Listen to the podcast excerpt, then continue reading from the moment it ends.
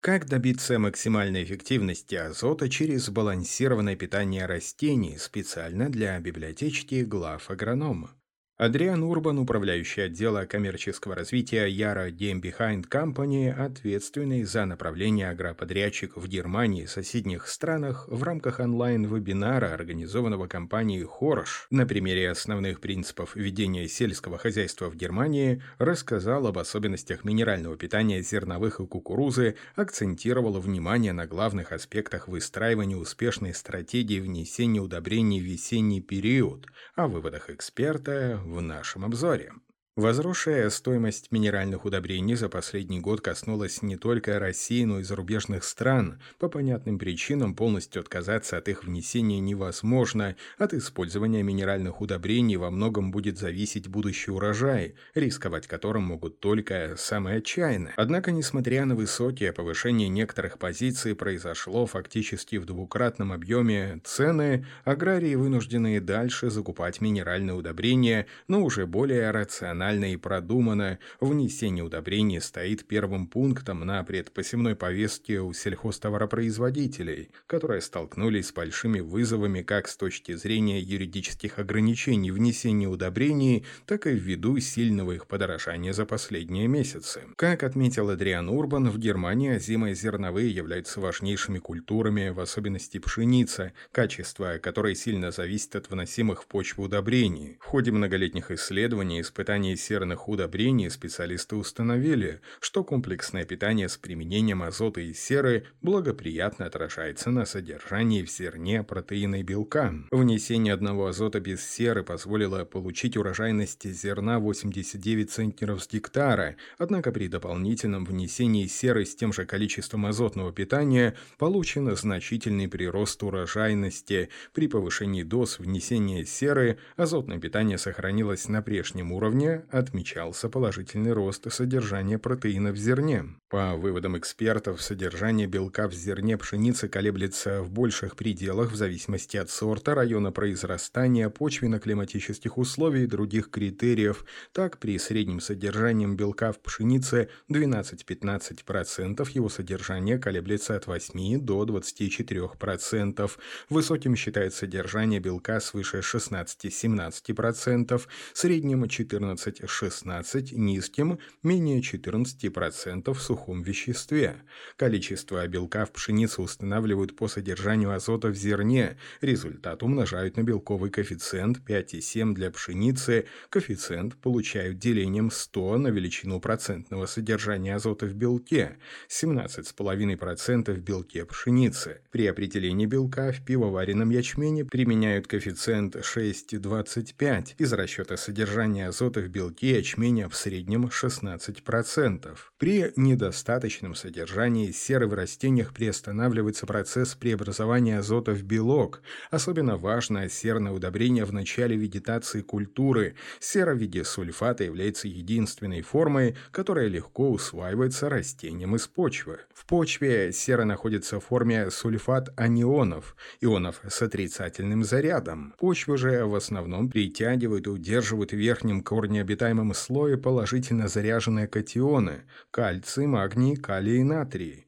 За зиму при наличии большого количества осадков сера либо полностью вымывается из почвы, либо перераспределяется с верхнего слоя в нижний. Соответственно, молодые растения в весенний период с возобновлением вегетации будут не в состоянии получить серу из почвы. Именно поэтому при стабилизации температуры почвы перед началом вегетации необходимо вносить серосодержащие удобрения.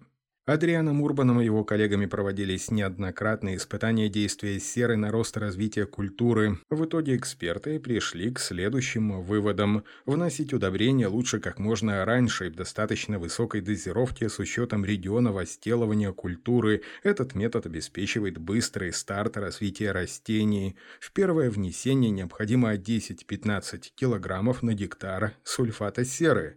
Однако уже доказана эффективность схемы дробного внесения удобрений удобрения. Также имеет смысл вносить удобрения дополнительно. На практике часто можно видеть, что первое внесение удобрений выполняется слишком поздно. Позднее внесение приводит к тому, что большое количество азота преобразуется в протеины, поэтому для достижения большей эффективности следует вносить удобрения в ранний весенний период. Данный прием также является дополнительной защитой растений в период засухи. Ранневесеннее внесение серы в почву позволяет элементу задержаться в растениях. Активная сера играет важную роль не только для зерновых культур, но и для сахарной свеклы, кукурузы и рамса. Кукуруза – культура, требовательная к минеральному питанию. Одной из важных культур в Германии, занимающей второе место после озимой пшеницы, является кукуруза. Стандартным для Германии приемом считается внесение перед посевом кукурузы органического удобрения.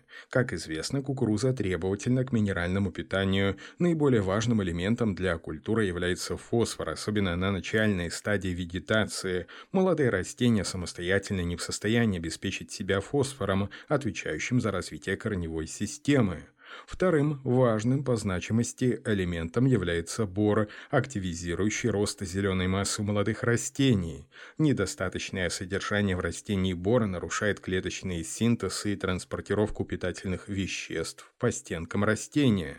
Бор, содержащий удобрения, оптимально вносить непосредственно под сев кукурузы.